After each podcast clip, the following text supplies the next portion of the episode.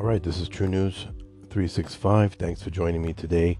Uh, today I want to do a an addition um, to the Ephesians 4 um, podcast that I did a while back on women in the church slash home. Okay, this is women in the church slash home, and I'm going to open up on uh, the First Corinthians 14 passage. That's pretty popular as well as First Timothy. Okay, and that oftentimes is brought into question uh, concerning how women are regarded in the Bible, and that's uh, First Timothy chapter two and First Corinthians chapter four. Okay, so women in the congregation. Now, when you look at um, uh, the mention of women in the Bible, um, it talks about the references in the in the church and in the home. And with regard to women in general, um, there's more to be said concerning women in marriage, right? When we talk about the relational aspects of women, the importance of women, whether there's abuse, whether there is uh, something good concerning women, all of that has to be looked upon in the context of first of all of women that are married okay? In the bible um, the objective is that women are uh, either old enough to marry or not old enough to marry. And so the value of a a man and a woman are found within the the the concept of of of their um their their positions either as husbands or wives, right? And then you've got the context of whether they are they are at home or they are in the congregation. Those are kind of the, the distinctives that you look at. Okay, so with regard to um, First Corinthians 14, in this portion of Scripture, Paul the apostle um, begins uh, the chapter speaking on the order and organization of the utilization of spiritual sign gifts. Okay, that's that's what he starts the chapter. That's what he's talking about. He mostly speaking, uh, mostly speaking gifts like tongues, prophesying. Um, verse 33 specifically says that God is not the God of confusion, meaning of disorder, but of peace, as in all the churches of the saints, meaning as it should be in all of God's congregation, right? And then he speaks on women speaking among the congregation. This isn't just a, uh, in light of his reference to speaking and order among the congregation, but in order to maintain control. Okay, so if we look at um, starting in verse 33, it says, uh, For God is not a God of confusion, but of peace, as in all the churches of the saints.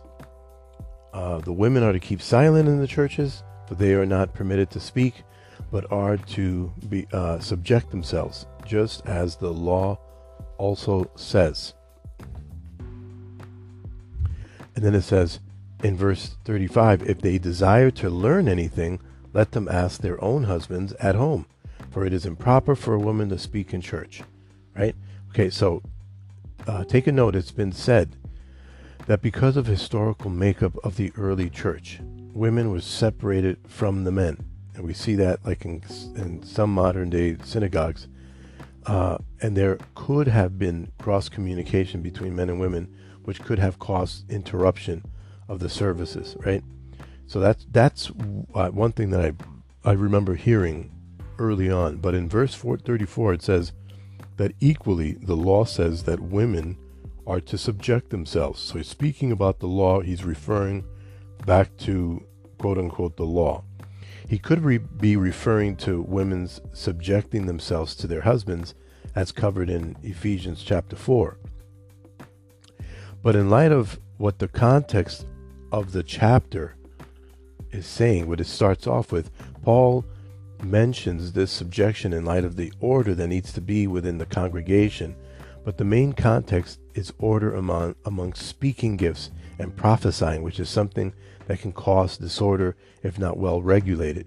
Women not speaking um, to their husbands is in light of trying to maintain as much order as possible in light of the order of things within the congregation and, and in general within the order of uh, creation.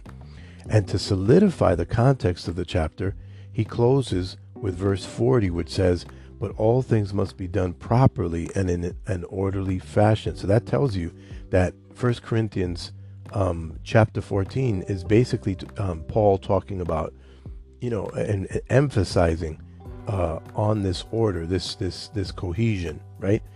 Now, if we go to First Timothy chapter two, this is another one that's been um, uh, pretty famous for bringing up the subject on uh, women in the Bible. Verse eight comes after the Apostle Paul's introduction concerning a call to petitions and thanksgivings and intentions for all kinds of men, for kings and those in authority, for the sake of peace. Um, verse 8, then Paul speaks to the men in the congregation for order and peace and holiness, right? Verse 9, likewise, refers to women. So it says, likewise, I want women to adorn themselves with proper clothing, modesty, and discreetly, not with braided hair and gold or pearls or costly garments, but rather by means of good works as is proper for, proper for women making a claim to godliness, right? So, verse 11 a woman must quietly receive instruction with entire submissiveness. But I do not allow woman to teach or exercise authority over man, but to remain quiet. For it was Adam who was first created, and then Eve. And it was not Adam who was deceived, but the woman being deceived fell into transgression. But women will be preserved through the bearing of children if they continue in faith and love and sanctity with self restraint. So he speaks on what is proper for women in character and discipline as per what is appropriate for women in receiving instruction before God. Okay? So um uh, so this is uh, teaching and holding authority over men. Okay? Instead, the opposite being subject to their husbands, teaching them. Right? So in, eh, eh, this is in receiving instruction before God versus teaching and holding authority over men. Instead, the opposite being subject to their husbands, teaching them. See, this if they were to teach the husbands, it would be flipping the script. It would be flipping the the issue of authority concerning husbands. So he goes back to Genesis to remind the congregation that it was Eve, the representation of women, who fell into sin first by being deceived. He says women will be preserved, meaning kept holy, protected, safe, remain um, sanctified through their faith, their love, their sanctity, their holiness, and self control. And bearing children is a way to demonstrate all of that. Okay? Anyone who has kids will recognize that it takes a whole lot of uh, faith, love, and sanct- sanctity, holiness, and self control while bearing children. And, and women were was that in those days were definitely the ones to uh, bear the children and care for the children um, in that at that time, and they would do it exclusively. Um, so, verse 6 when a woman, if we go to Genesis uh, chapter 3, verse 6, when the woman saw that the tree was good for food, and that it was a delight to the eyes, and that the tree was desirable to make one wise, she took from its fruit and ate.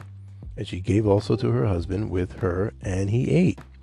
So we see here that despite God having said not to eat the fruit, Eve not only listened um, and dialogued with the serpent, but she had allowed it to convince her to eat of it, even after the serpent,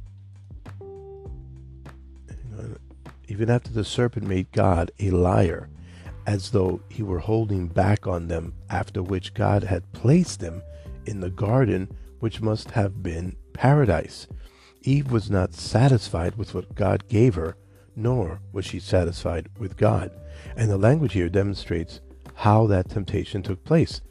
The tree was good for food and a delight to the eyes. Plus, it would give her wisdom. And then she literally shared not just the fruit with Adam, she also shared the guilt of violating that prohibition which God had established, having all other options of trees to eat from. She took delight in being contrarian, and there was no remorse for what she had just done, no fear of God. It's hard to argue for Eve's ignorance in this narrative, but it's easier to to see how unsatisfied and how indifferent she was to the only law that she was given.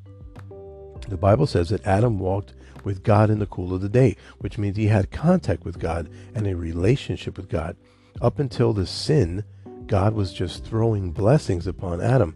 But we see that although Eve was the weak link to the start of sin in this narrative, it's said by Paul that women will be blessed if she sort of does the opposite of what she did in the garden. Okay? Listen to her man. Okay? That's what she's supposed to do. Um, there's the best way to respect your man is to listen to your man. I think we would all agree with that. Uh, verse 14, and it was not Adam who deceived, but the woman being deceived fell into transgression. In Genesis 3, Eve's sin was being was becoming independent of Adam. That was her sin. She made decisions outside of Adam. Okay? And she was tempted um, after God said, because you listened to her. Okay, that's that was Adam's that okay, I just lost my mic. That was Adam's sin, okay, because he listened to her. Now, it's interesting because it says in verse 16, to the woman he said, I will greatly multiply your pain in childbirth. In pain you will bring forth children, yet your desire will be for your husband. Okay, hold on a second. And he will rule over you. Then to Adam he said, Because you have listened to the voice of your wife, right? So, meaning that if he would not have listened to her, he would have been freed from that federal headship, and perhaps the condemnation would have just fallen on her. Of course, we can only speculate at this point, but because man decided to stick up for woman, now man has to take the fall for women also. And he has to continue to stick up for women, okay? As well as the whole household. He, the under federal headship, the man takes the responsibility completely before God. But in order to make things right under federal headship, a woman must submit herself under her man. Okay? Uh, so is this how it went down in the beginning? Yes. Is this how it'll be in the eternal state? No. Jesus himself said that in heaven there will be no marriage between man and woman. They'll be like the angels, he said, in that respect. Um, and in salvation, it said there is no distinction between man or woman, Jew or Gentile, slave or free. The distinctions in spirit are no more. But in the flesh, meaning while we're here on earth, these distinctions will remain and are used as order to demonstrate obedience to God. Okay? That's why in Ephesians 4, and I did a study on Ephesians 4 on women in the church, you can look that up. Um, a man is obeying God by loving his wife with an impartial love. And women is, is, are obeying God by respecting her husband it all hinges on love and respect. That's all good. Okay? To the measure of the spirituality, the spiritual reality that is Christ and his church as a bride, which will be pure and ready, fully sanctified from the world. This is the high standard of that relationship between men and women here on earth. If we see abuse in God's standard, it's because we're again, like Eve did, we're listening to the voice of the serpent who comes to deceive and twist scripture and mischaracterize God. God has a good purpose, a holy standard, and all his ways flourish humanity. But the side that produces strife between men and women is for death, sin, strife, confusion, greed, perversion, and chaos. Secularism does that. It's either Christ or chaos. Okay? So thanks for listening. TRUnews365.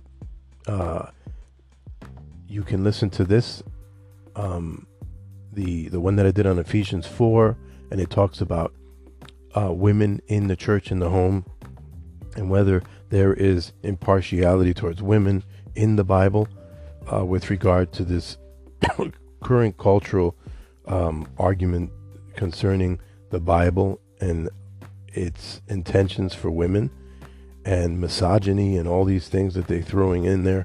Um, I think if you look at Scripture and the teachings within Scripture, along with 2,000 years of uh, uh, Christian teaching, you'll see that uh, these intentions, as written in Scripture, demonstrate a order and a holiness and a separation and a purity among the sexes and for order and to decrease chaos and to flourish humanity.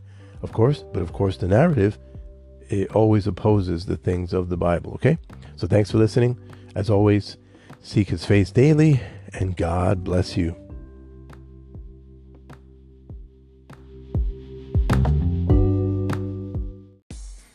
All right, you're listening to TRUnews365, a podcast, blog, cultural commentary, and Christian ministry set out to declare the gospel of Jesus Christ, to reach out to those who will have ears to hear by the power of the Holy Spirit.